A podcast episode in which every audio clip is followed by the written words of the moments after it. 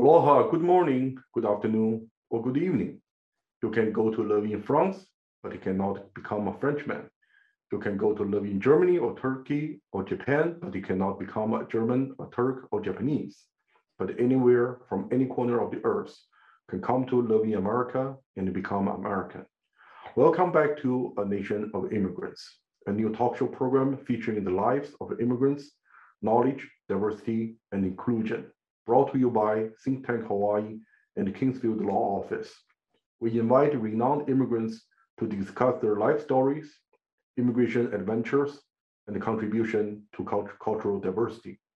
Today's guest is our good friend, Martin Hedman, automation consultant and rowing coach a dual citizen of the United Kingdom and the United States, an R&D expert in automation and machine learning.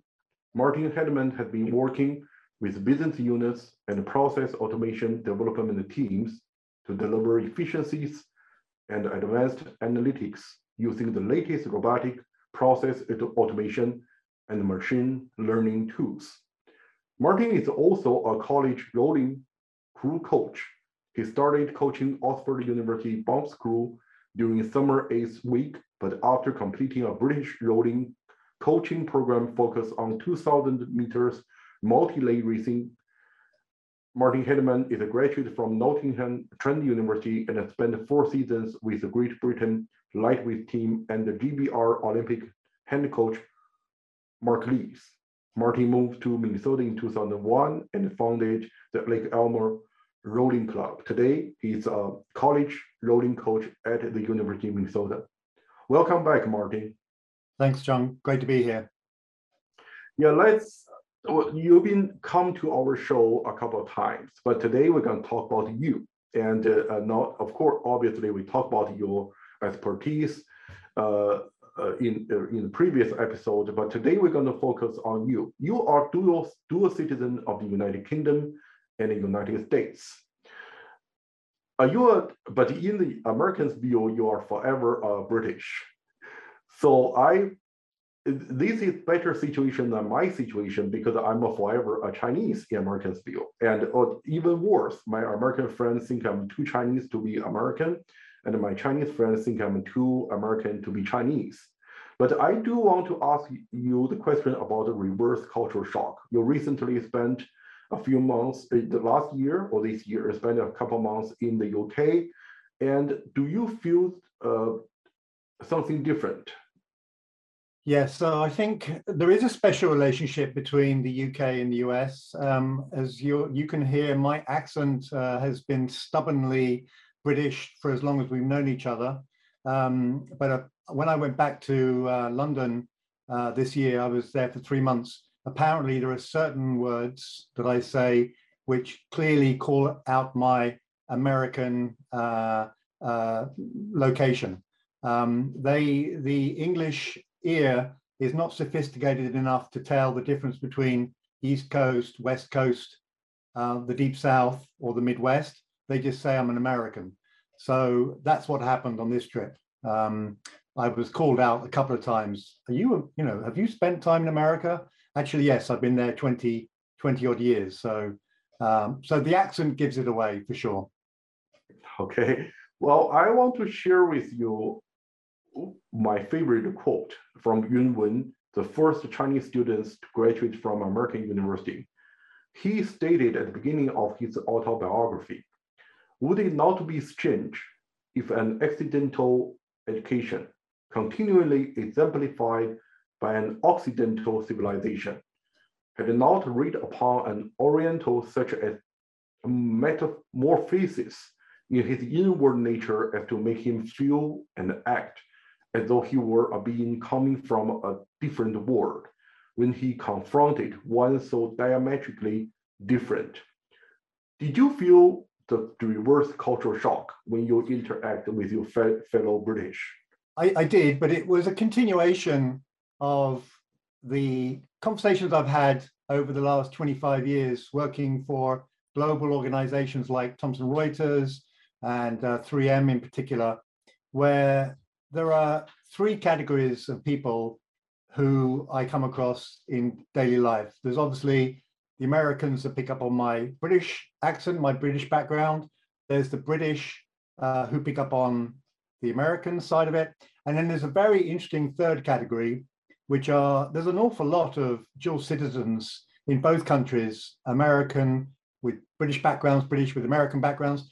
And there's more than you realize. And when I'm in a conversation with them, there's almost this, this sort of knowing look where the conversation turns very quickly to how do you feel either being part of the global village, you know, not really coming from anywhere, or particularly for Anglo-Americans, where where's home? You know, this conversation I've had at many airports, you know, sitting alongside um, other dual citizens on, on long flights.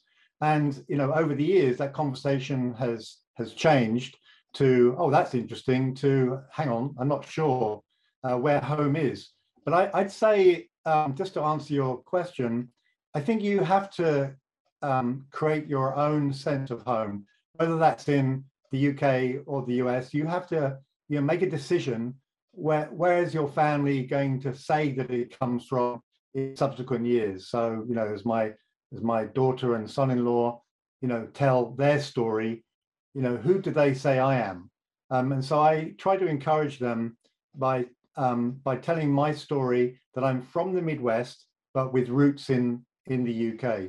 Um, so I feel quite strongly about my 20 years spent in St. Paul, uh, Minnesota, and who it's who it's allowed me to become over the last two decades. So it's a long way to answer your your question, but I'd say it's about taking control and dis- and defining yourself on how you, how you answer that question from what viewpoint. Very well said. It, where is home is a deceptively simple, but it's profound question for people like us. But right. you once said you don't feel uh, English. Could you elaborate? Yeah, it's a bit more com complicated. So I'll I'll give you the sort of Cliff Notes version. So my my father was from the north coast of Ireland. Um, it's an area called Ulster. Now, technically, it's part of the United Kingdom, but um, my family that are still there have a very thick Irish accent. Um, it's an Ulster accent, but um, it's undeniably Irish.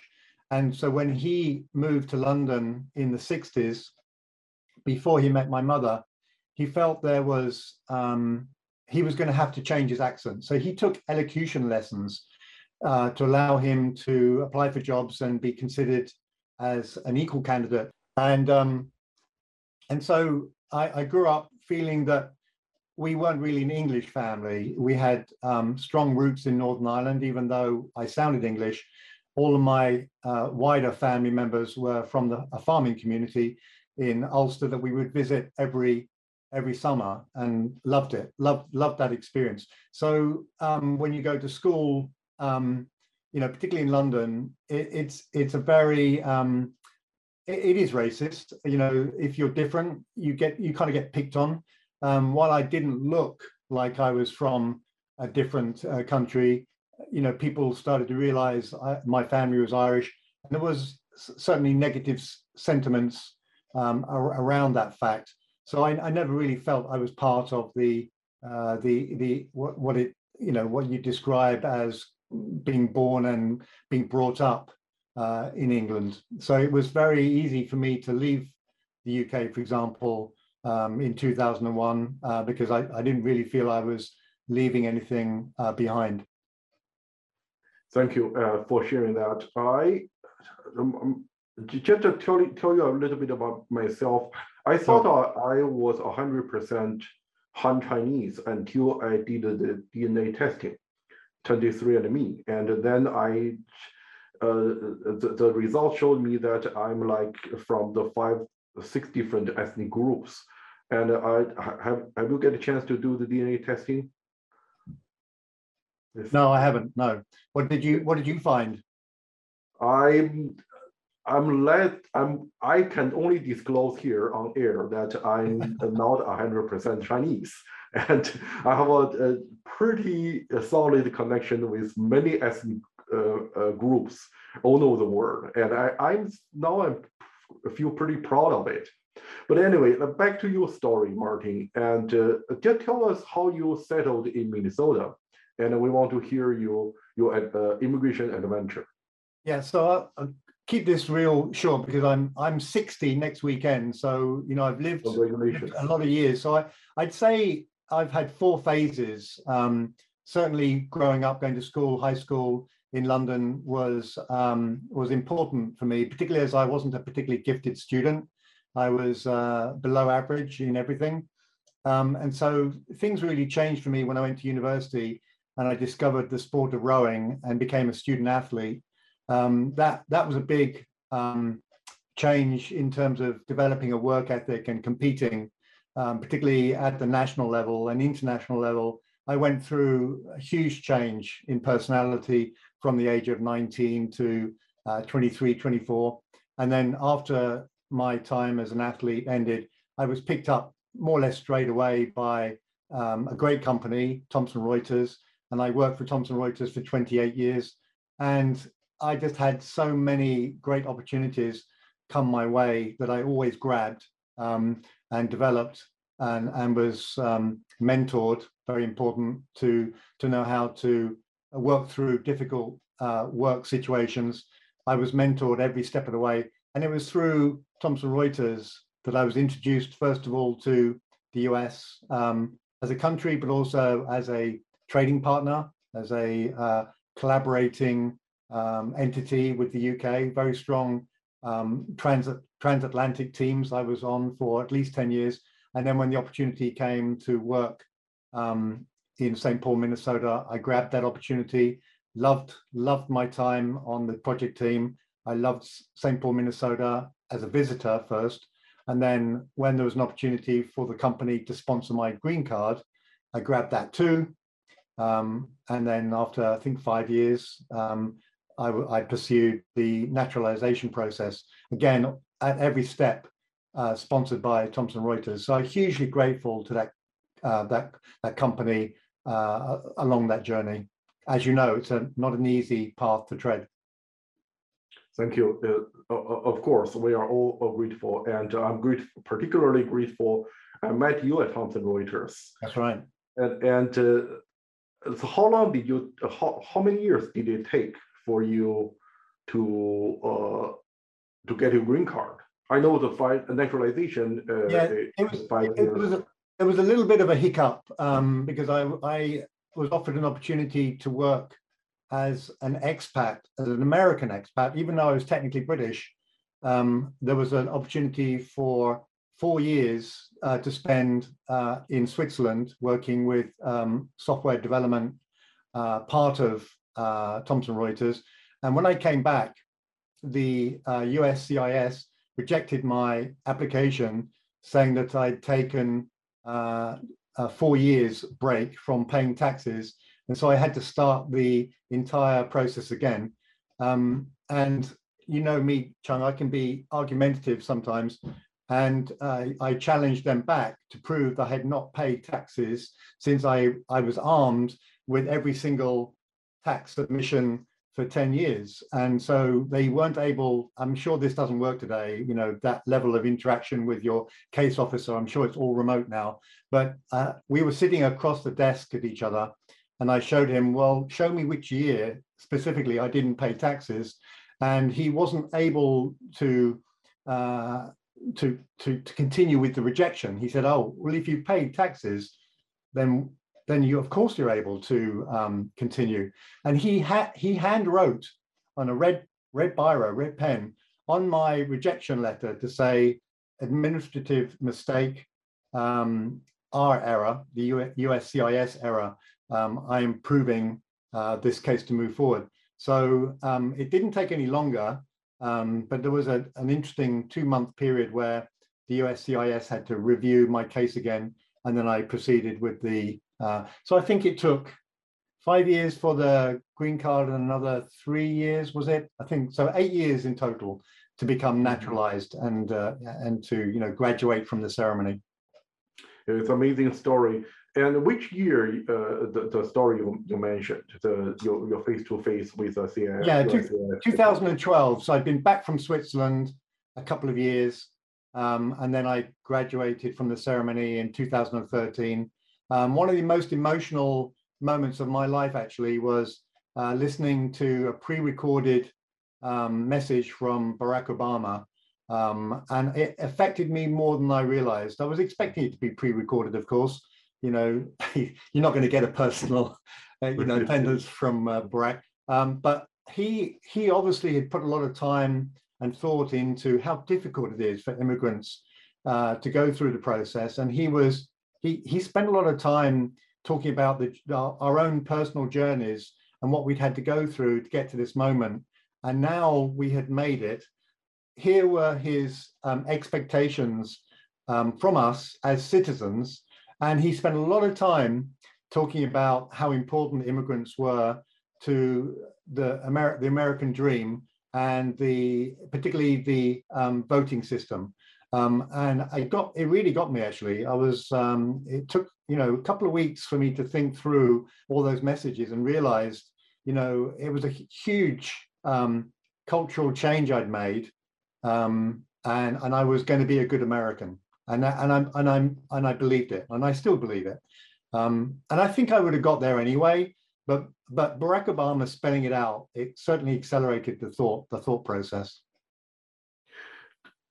it's it's uh, moving to hear that you know you were moved by President Obama's welcome speech to new citizens. Mm-hmm. And uh, I didn't have a chance to listen to the president's welcome speech at naturalization ceremony because that was under Donald Trump. And um, either he didn't bother to record a message, nor or the presiding judge didn't bother to play it. But anyway, uh, you become American, what exactly mean to become American? And uh, I remember one of the, my favorite uh, TV anchor mentioned that America is a narrative, it's a story. It's not ethnic group. It's not uh, a, we don't share, you know, the same history, same ethnic roots, but we do share a one. We do share the same belief in one document, the US Constitution. And you said you are a big supporter of the Constitution. Mm-hmm. explain that to me. Yeah. And Can I, if you've got, uh, uh, this is a two minute story. Um, okay, so sure. In, in 1994, um, I was sent to Washington, D.C. by Thomson Reuters. I was a product developer launching a new product in, in the North American market, US and Canada, and our sales and marketing group were in Washington, D.C. And I'd never been to the US before. And um, I was prepped by some Americans I worked with um, to go to some of the monuments, uh, maybe even get into the White House. They had a special um, uh, lo- uh, location to report to. You didn't have to apply before. You just go to a particular office, say you're from another country, and they would take you a walk around the, White House. So as a joke, they gave me, this is my, my American colleagues, and I have it here, the pocket-sized uh, book of the Constitution. It was really meant as a joke. You know, you're going to America, you'll need the Constitution to get in. You know, that's that sort of thing. And um, and but on the flight over there, I did read it, um, and I was struck by the principles behind it. And remember, there's no equivalent in the UK. So you know, we were brought up to believe we were citizens. I mean, this is very young age that the Queen was paramount to you know, society, the legal system very much reports to Her Majesty's government, not a separate branch of government. It's very much connected to the legal process and the Queen or the royal family signing off on. So it's a, it's a slightly different system, even though the American law is based on English common law. But this the Constitution was the first time I kind of understood the the the concept of, of checks and balances. So I decided to to go along to the White House as my first stop after work and I I dutifully uh, lined up uh, on this in this line, and I I was quite respectful of the Constitution and the and and and being in the US. So I I wore a grey suit, I wore a, a white shirt and a tie.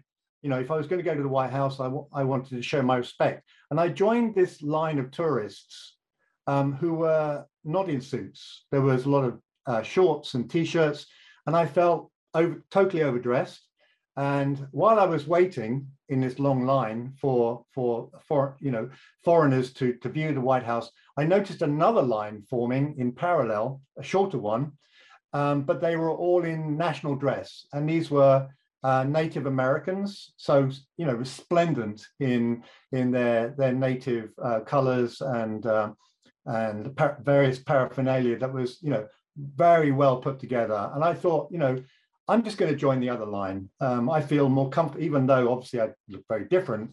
You know, here's a here's a group of people who are who who respect where they are.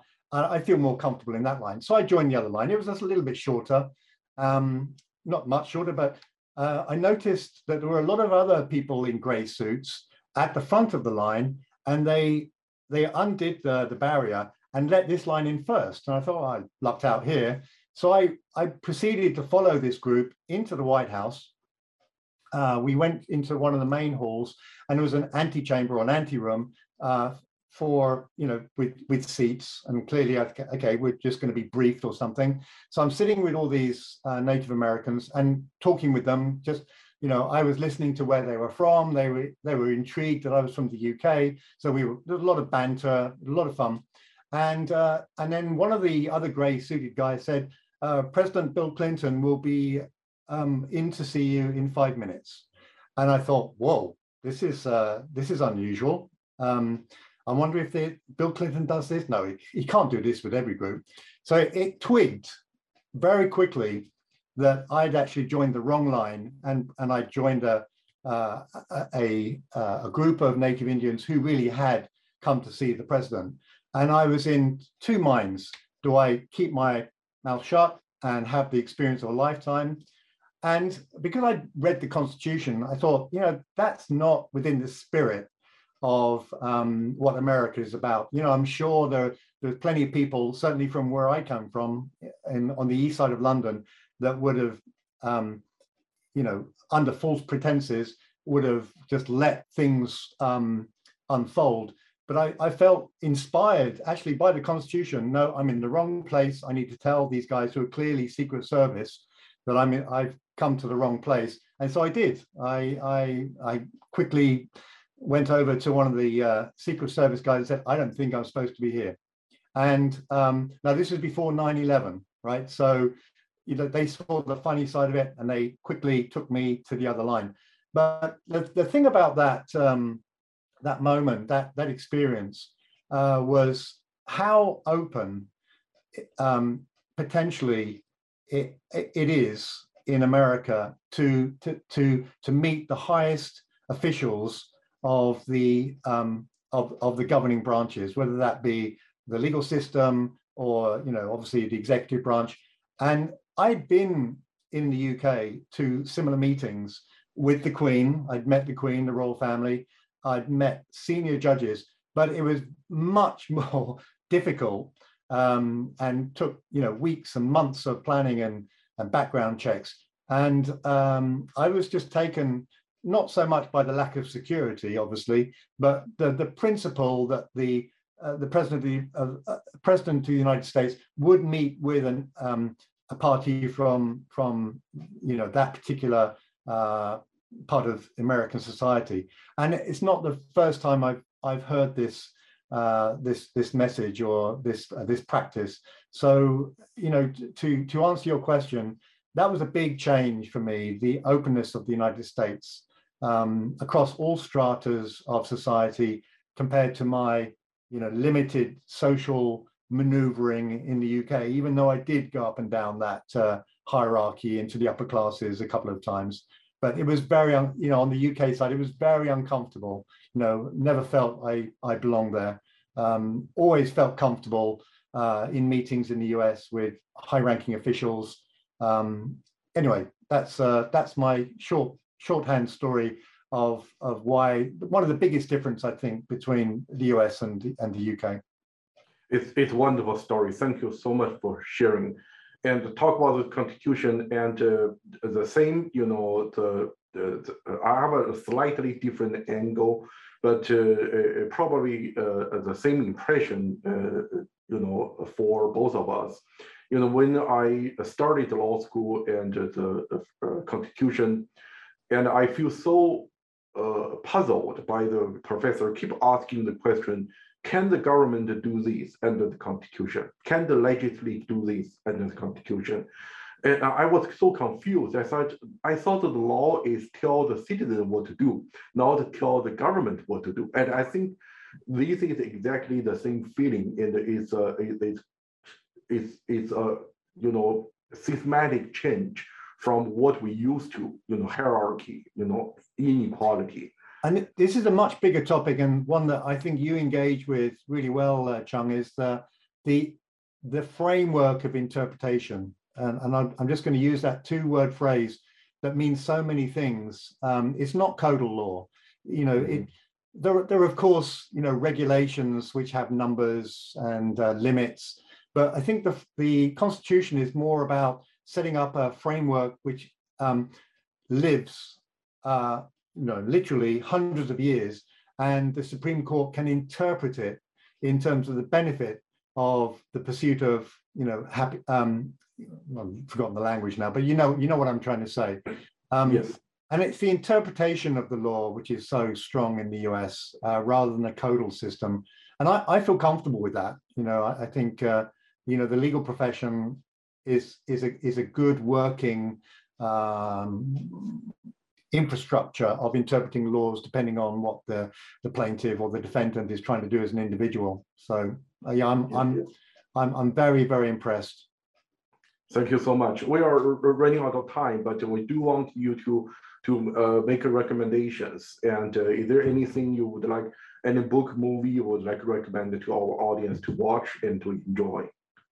So um, I'm a huge, so I've spent a lot of time working uh, at Thomson Reuters in um, uh, and as a consultant, and I would I would propose that the um, as much as there is a lot of negative press with um, with Facebook and their pursuit of the metaverse, I, I was part of those early internet years, and there really hasn't in the in the late 80s and, and the early 90s and the level of skepticism with the the metaverse, which which maybe warrants another program uh, for for you, is the um, it's another seismic shift in the use of data within people's lives, and I'm a I'm a huge um, huge proponent of what uh, uh, Facebook are trying to do, and others, you know, like uh, like Tesla, are trying to do with data to blend the virtual world with the real world.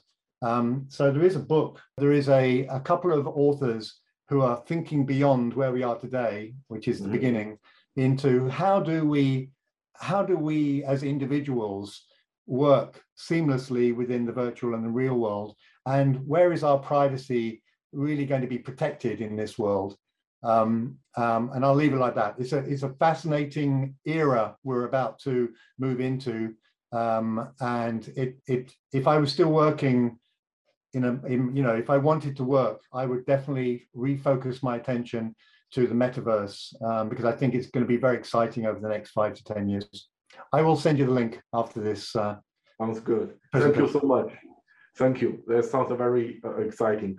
Well, uh, we are running out of time, but uh, we look forward to welcome you back to uh, continue to share your wisdom and insights a Nation of Immigrants, Martin Hedman, automation consultant and the rowing coach. Thank you so much, Martin. Thanks, thanks so much, Chung. Thank you. Thank you. Aloha.